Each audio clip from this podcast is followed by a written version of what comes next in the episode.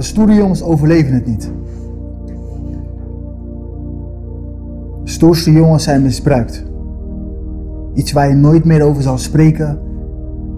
De stoere jongens wonen in Zuid. Zijn kinderen, hebben kinderen, leveren tijd in voor een hashtag. Free Slice, Free Oudje, Free Fano, Free Mo. De stoere jongens hebben geleerd om hun gekooide gedachten op te schrijven. Stoere jongens zijn rappers, rappen over Prinsenplein, onderdrukking, ongehoorzaamheid. De stoere jongens roken, dromen niet meer, blowen hun ziel leeg. Stoere jongens hebben problemen, hebben verzwegen, leven volgens een code. Een van de stoere jongens is gestoken, net onder het orgaan in zijn linkerborstkast op Stadhuisplein door een andere stoere jongen. Stoere jongens dragen pistolen, omdat ze niet bang zijn. Maar ik denk juist dat ze bang zijn. De stoere jongens leren me voetballen op het pleintje, sturen me naar huis zodra de lantaarnpalen aangaan, omdat ze niet willen dat ik ook een stoere jongen word. Stoere jongens vertellen verhalen over vaders, kolonisatie. Een van de stoere jongens is van familie van Nelson Mandela. Oh, je gelooft me niet, hè, zegt hij. Wacht, laat me hem voor je bellen. Hey, Fawaka Nelson. Met de stoere jongens kan je lachen, zo de pijn verzachten, want veel van de stoere jongens zijn eigenlijk kapot, ingestort, achtergelaten. De stoere jongens zijn werkloos, maar hebben altijd geld. Kopen vrouwen, ontvrouwen meisjes, zijn verslaafd. De stoere jongens liegen, bedriegen, verkopen, representen, ondernemen, creëren. De stoere jongens dragen de wijk. We komen van Prinsenplein. En ze beschermen mij. Ik kom ze soms nog wel eens tegen. De meeste stoere jongens zijn langzaam van binnenuit kwetsbaar geworden. Ze hebben stoer zijn overleefd. Toch zijn sommige stoere jongens vermoord. De allerstoerste, de allerstoerste van de stoerste jongens, heeft iemand vermoord. Er gaat nog ergens een hashtag rond. Frifano.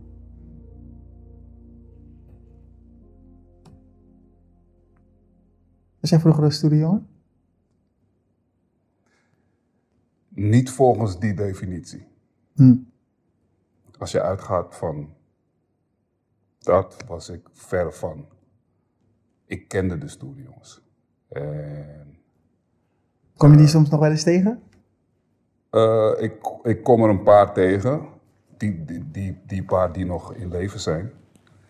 En eh, die paar die, die nog een beetje moeven. Ehm, maar ik, ik was zelf nooit. Ik, ik was zelf nooit een stoer jongen. Ik, ik, het is wel zo geweest dat ik. ehm, eh, ik had het hier laatst met iemand anders over. Eigenlijk is alles wat ik heb gedaan op het gebied van creativiteit, eh, qua dingen op het podium en zo. Ik heb het altijd gedaan vanuit, een, vanuit mijn instinct. Ik heb me altijd laten leiden door een gevoel. Zeker de eerste jaren. Ehm, ik sta vanaf mijn 18 op het podium. En ik denk dat zeker tussen 18 en, en 18 en 30 is er een heel stuk waarbij ik dingen eigenlijk gewoon deed puur op instinct, puur op gevoel. Later pas ben ik wat bewuster erin geworden en, en kon ik het meer voor mezelf eh, rationaliseren of plaatsen. Maar het is voor mij altijd een onderbuikgevoel geweest, een, een stem. En de eerste keer dat ik me kan herinneren dat die stem iets aangaf, ehm, was eh, ik hing met stoere jongens. En dit is in de fase dat ik, eh, eh, ik zit op de HAVO. Ik, ik woon op dat moment ehm, in Holendrecht, Amsterdam Zuidoost. Die school is in de Bijlmer. Het Augustinus College. En ehm, na school hing ik inderdaad met een aantal jongens. En een, een, een, een flink deel daarvan, uh, jongens die uh, niet iedereen, er waren twee bijvoorbeeld, die gingen niet altijd naar school. Ja. Dat was hoe het uitkwam. en er was er eentje die, um, die, was er, die was er soms wel en soms niet. En dan was hij er weer en dan moest je maar afvragen waarom je hem vier dagen niet had gezien. En dan lachte hij een beetje weird en dan whatever. Um, en ik wist dat ze een paar van hun af en toe dingen uithaalden die niet helemaal daglicht konden. Um, but they were, they were fun guys to be with. En er was een moment waarop we met z'n allen in, uh, zaten in een buurthuis. Er was een buurthuis uh, vlak, bij die, vlak bij die school, vlak bij het Augustinus. En um, dat buurthuis was ook bij de, uh, vlak bij de flat waar ik daarvoor had gewoond. Ik ben geboren en opgegroeid in de Bijlmer en toen, 12 was, toen ik 12 was, zijn we verhuisd. Ja. Het buurthuis is vlak naast de flat waar ik tot mijn 12 had gewoond. Uh, en het is een middag en, en uh, eigenlijk, uh, ja, ik zit hier en hier zit er eentje en inderdaad verderop zit er eentje en daar wordt wat gepraat. En ik zit zo en ineens hoor ik echt een stem in mij die zegt, je moet nu weg. En toen zei ik, ik moet gaan man. En vanaf die dag heb ik niet meer met hun na school gehangen. En ik denk zo'n twee maanden daarna zijn, vijf, vijf van die jongens die zijn uh, in één nacht stuk voor stuk van hun bed ge, gelicht. Omdat het bleek dat ze dus in die, in die periode gewoon bankovervallen hadden gepleegd. En ik, ik wist het, maar ik wist het niet. Maar ik wist het. Het, het was zo'n fase dat uh, ineens hadden ze allemaal de nieuwste Nike's. En uh, eentje liep ineens in een pak. Er was een feest en dan liep ineens in een pak. Ik had hem nog nooit in een pak gezien. Ik wist niet eens dat hij wist wat een pak was. Uh, en de, ineens werd er een eten besteld voor, voor. Dus er was ineens geld. Nou, hoe, hoe, hoe, kom je, weet je, hoe kom je ineens aan geld? Dus dat was voor mij zoiets van, ik moet niet, ik moet niet in die energie zitten. Ik moet, in, ik, moet, ik moet altijd in de energie zijn van mensen waar ik iets van kan leren of waar ik maar kan op kan, kan trekken. Dat was voor mij toen. En dat, is, dat heb ik achteraf bewust kunnen formuleren voor mezelf, maar ik heb dat vanaf toen eigenlijk constant gedaan. Constant waar ik voelde van oké, hier is het goed, daar bleef ik dan en zoveel mogelijk. Dat is een energie? Ja, dat is niet iets wat je vast kan houden in, in woorden. Ja, want die stem, die kom je vaker tegen in je leven? Ik denk dat iedereen het tegenkomt. Ik denk dat iedereen. Maar hoe? Ik, denk namelijk dat iedereen. En ik. Toen wij elkaar ontmoetten. Uh, wat, wat, wat ik zo interessant aan jou vond, was. Uh, uh, jij komt bij mij in ieder geval over als iemand die heel duidelijk zijn die stem laat spreken. Jij geeft die stem een vorm. Ik denk namelijk dat je creativiteit voor een. Je creativiteit is volgens mij uh, deels uh, je instinct en deels ego. En je giet een stukje van die combinatie in een vorm. Of het nou een boek is, of, of een stuk comedy, of een lied, of een schilderij. Maar je giet een deel van jezelf in die vorm. Maar groot, een, een, een deel daarvan is gewoon iets wat, waarvan je niet.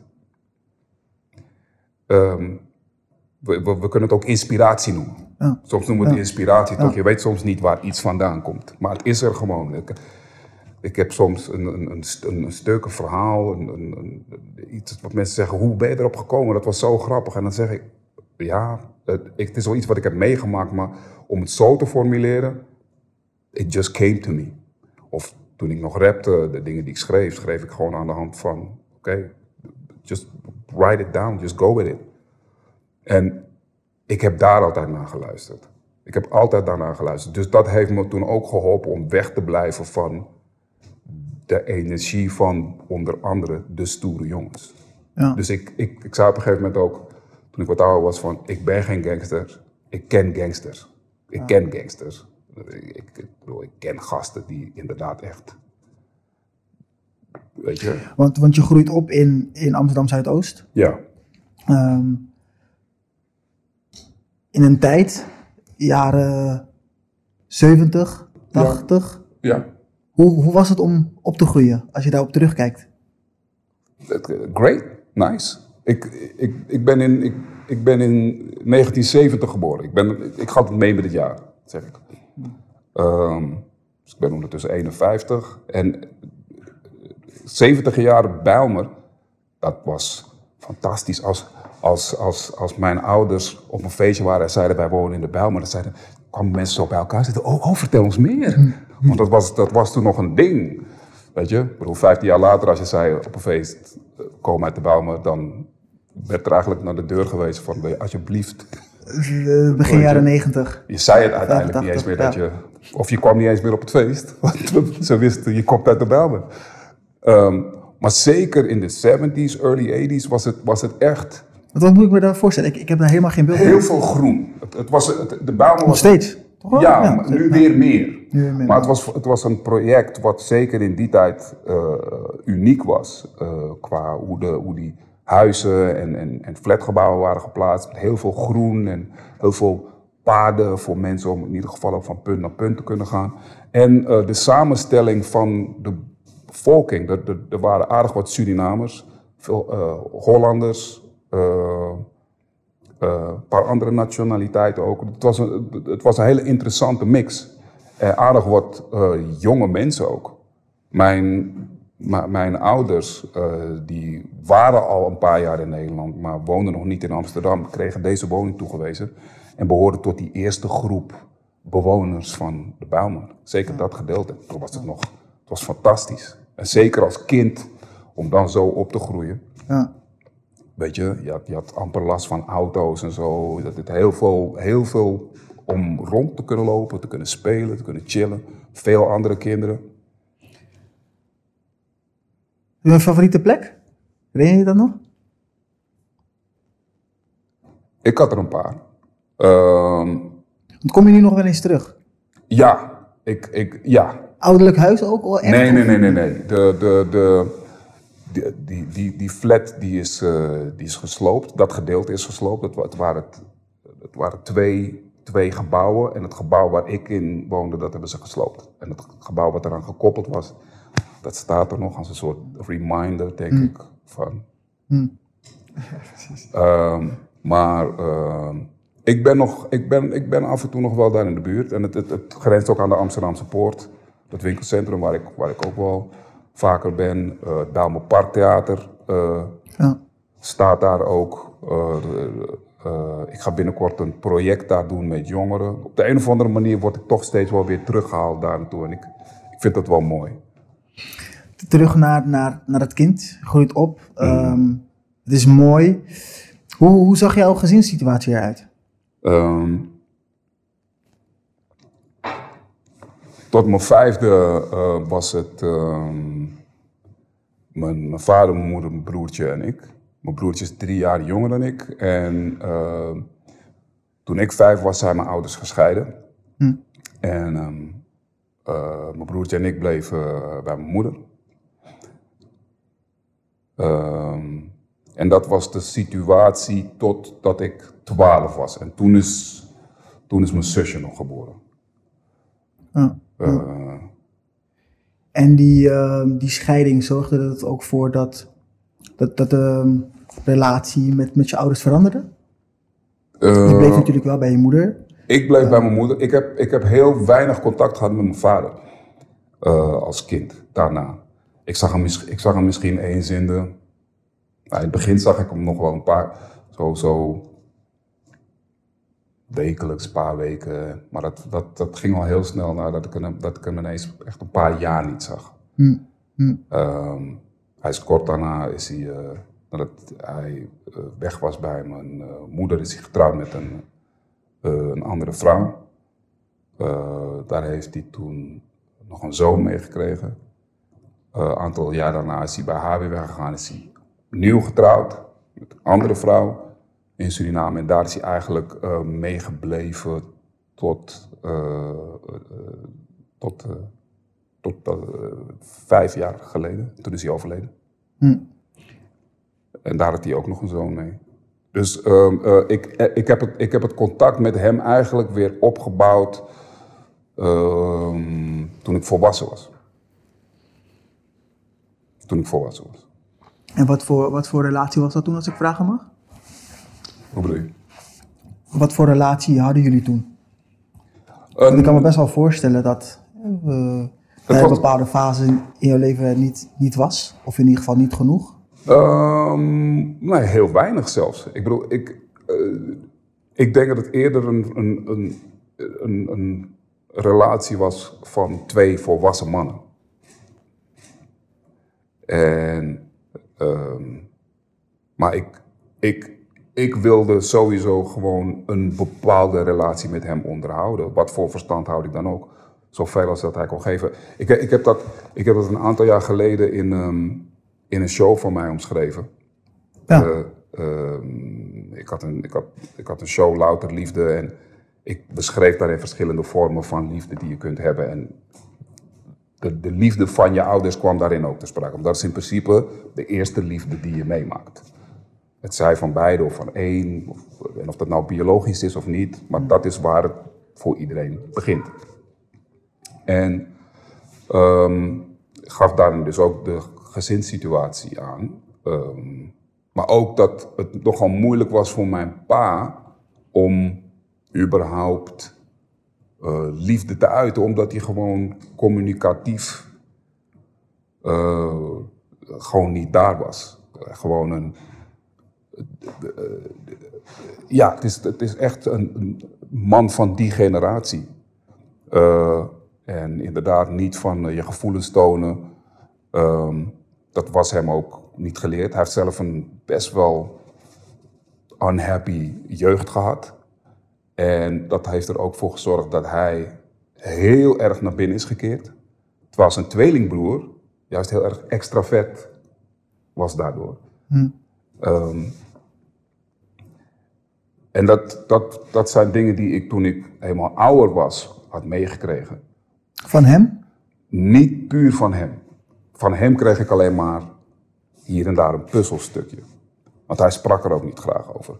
Het was eh, voornamelijk een van zijn broers die me, naar aanleiding van. ehm, eh, nou, een andere oom van mij, de, tweelingbroer van mijn pa, die was overleden. En eh, op de begrafenis heb ik toen een van mijn andere ooms gesproken. En ik had, ik had niet zo heel veel contact met de familie van mijn vader.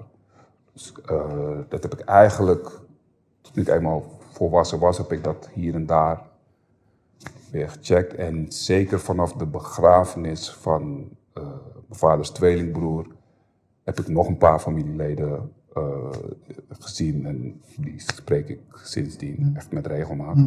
Waaronder deze oom, die zelf helaas ook een paar jaar geleden is overleden.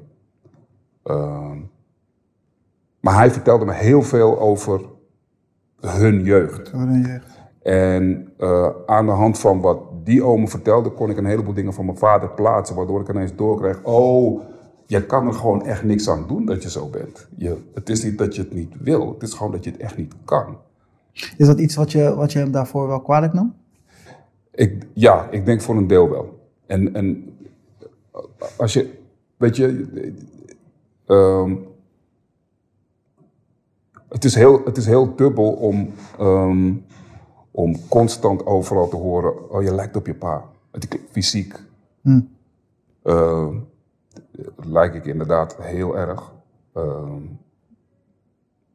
Maar ik, ik, ik wilde op een gegeven moment dat niet meer horen, omdat ik dacht, ja, dat- maar ik ben, ik ben niet mijn pa. Weet je, Want hij was er niet. Waarom ben je er niet? Waarom kom je afspraken niet na? Ik was teleurgesteld in hem.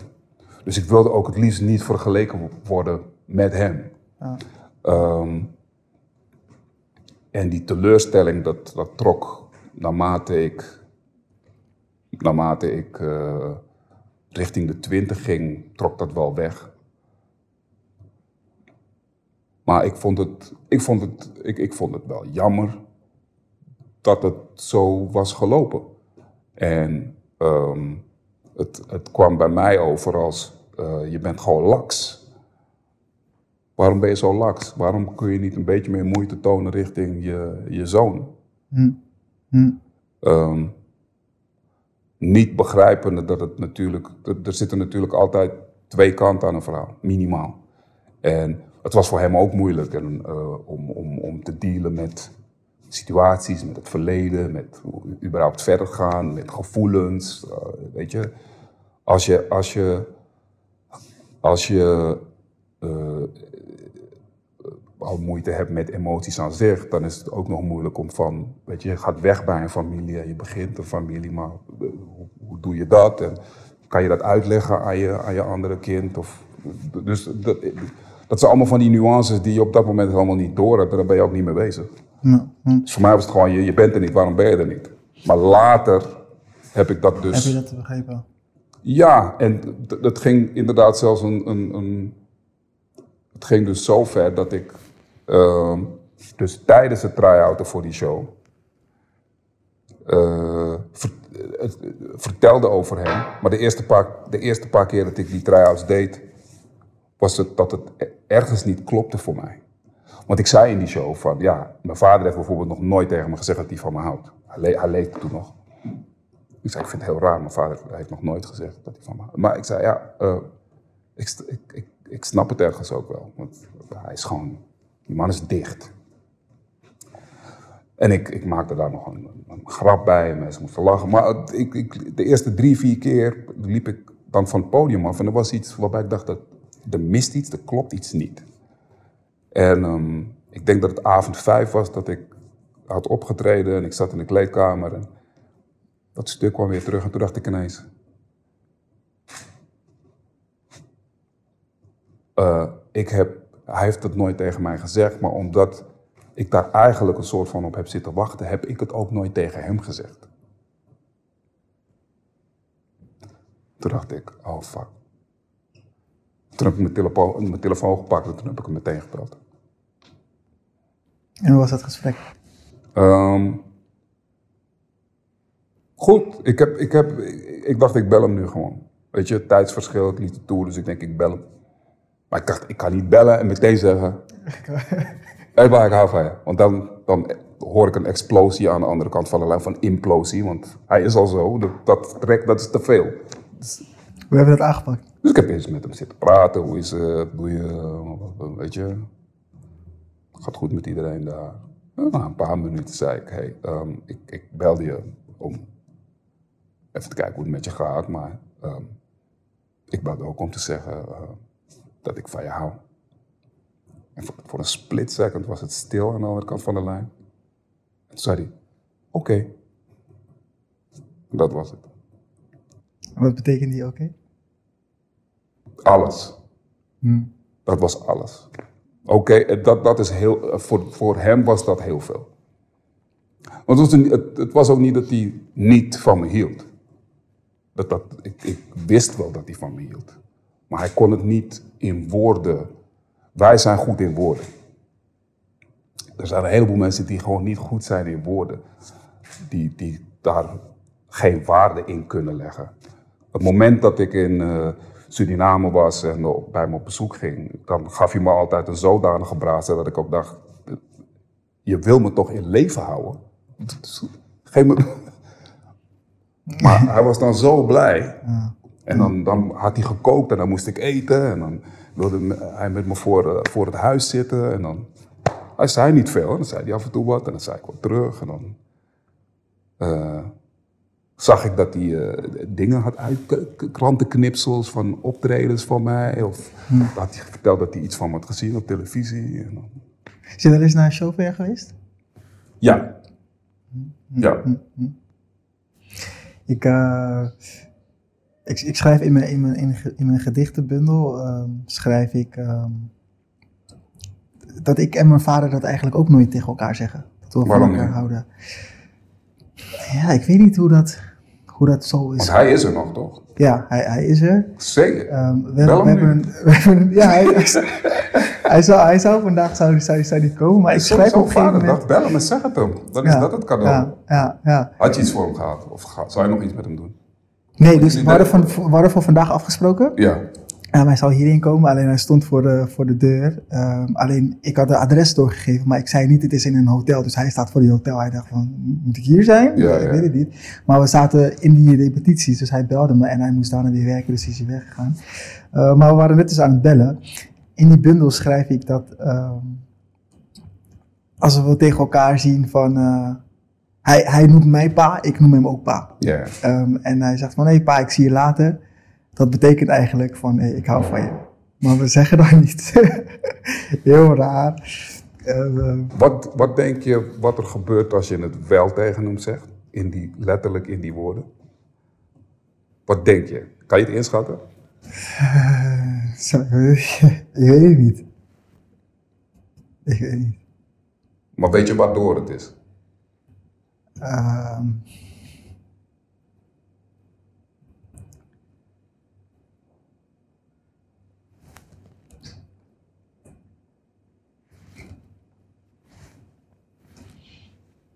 Zo zat ik dus ook in de kleedkamer. het is toch heel raar hoe we uiteindelijk. Want we weten het allemaal wel. We weten het wel.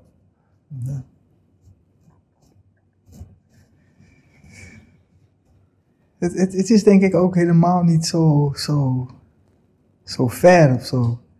Mhm. Ehm, maar toch, soms groeien dingen een bepaalde manier. En Ja. omdat ze dan zo op zo'n scheve verhouding staan, dan Mhm. moet ze eigenlijk eerst omvallen. In plaats dat ze dan zo rechtgemaakt kunnen worden of zo, denk ik. Nou ja, of.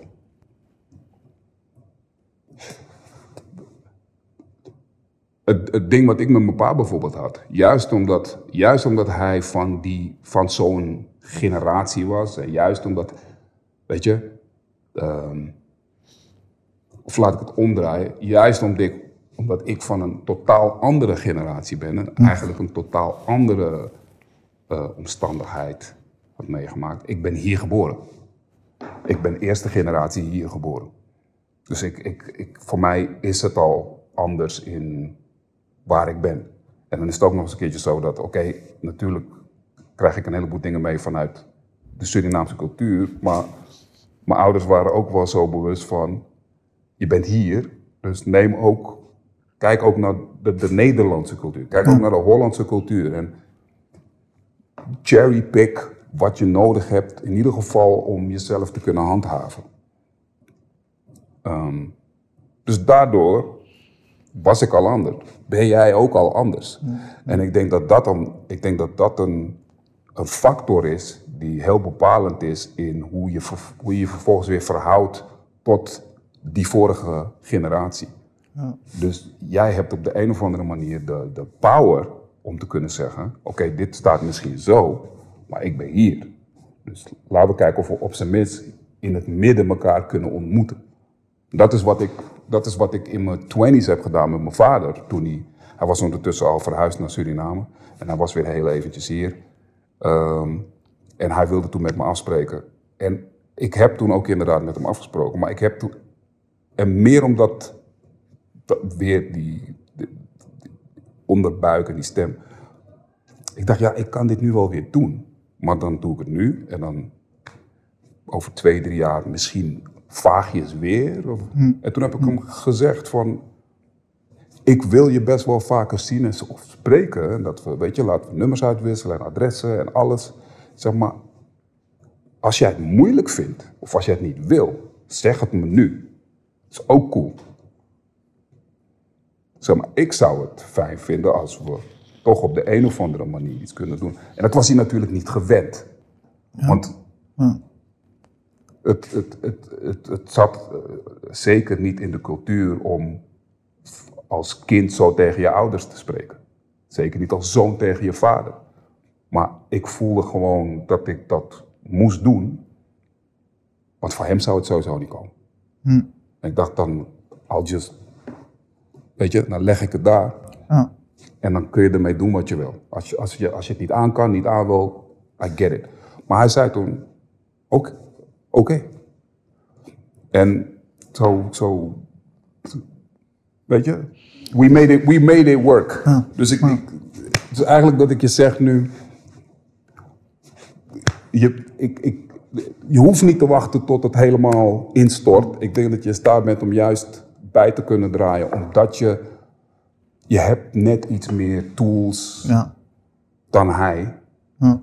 En dat maakt, het, dat maakt het zoveel makkelijker. En er zit zoveel, er zit zoveel winst in. En zeker ook nog omdat he's still around. Ik ben blij dat ik, ik ben blij dat ik het nog tegen hem heb kunnen zeggen toen hij er nog was. Ja. Want zeker alles wat daarna is gebeurd, heeft dat, heeft dat ook weer beïnvloed. Dus, eh, en ik weet nog heel goed dat ik tijdens eh, de dienst, eh, toen in Suriname, ik op een gegeven moment ook sprak en ook zei van ja, ik vond het vroeger altijd op een gegeven moment echt vervelend om te horen dat het op hem leek, maar ik ben vandaag heel erg trots dat ik op hem lijk. Dus ik, weet je, if it works now, do it, maar Dankjewel. Dankjewel, dankjewel, dankjewel. Of, of dankjewel. jullie, jullie gingen toch ook regelmatig tennis of zo? Ja, ja, Doe het een keer wanneer je ja, tussen. dat hij dat hè, wat zegt hij dan? Nou, wat? Ik zeg, nee. Oh shit. Nee, 16 love. I love you. Wat? Nee. Check het gewoon. Maar echt. Dankjewel, hé. Ehm thanks. Nee. Gaan we afronden. Ehm, om hem dan weer helemaal rond te maken, eh, eindigen we bij, bij elke gast met, ehm, met een vraag. Ehm, wat zou je vandaag de dag tegen, tegen de tienjarige Murt zeggen? Ja. En it's okay. Enjoy. En blijf luisteren. Blijf gewoon luisteren. It's okay.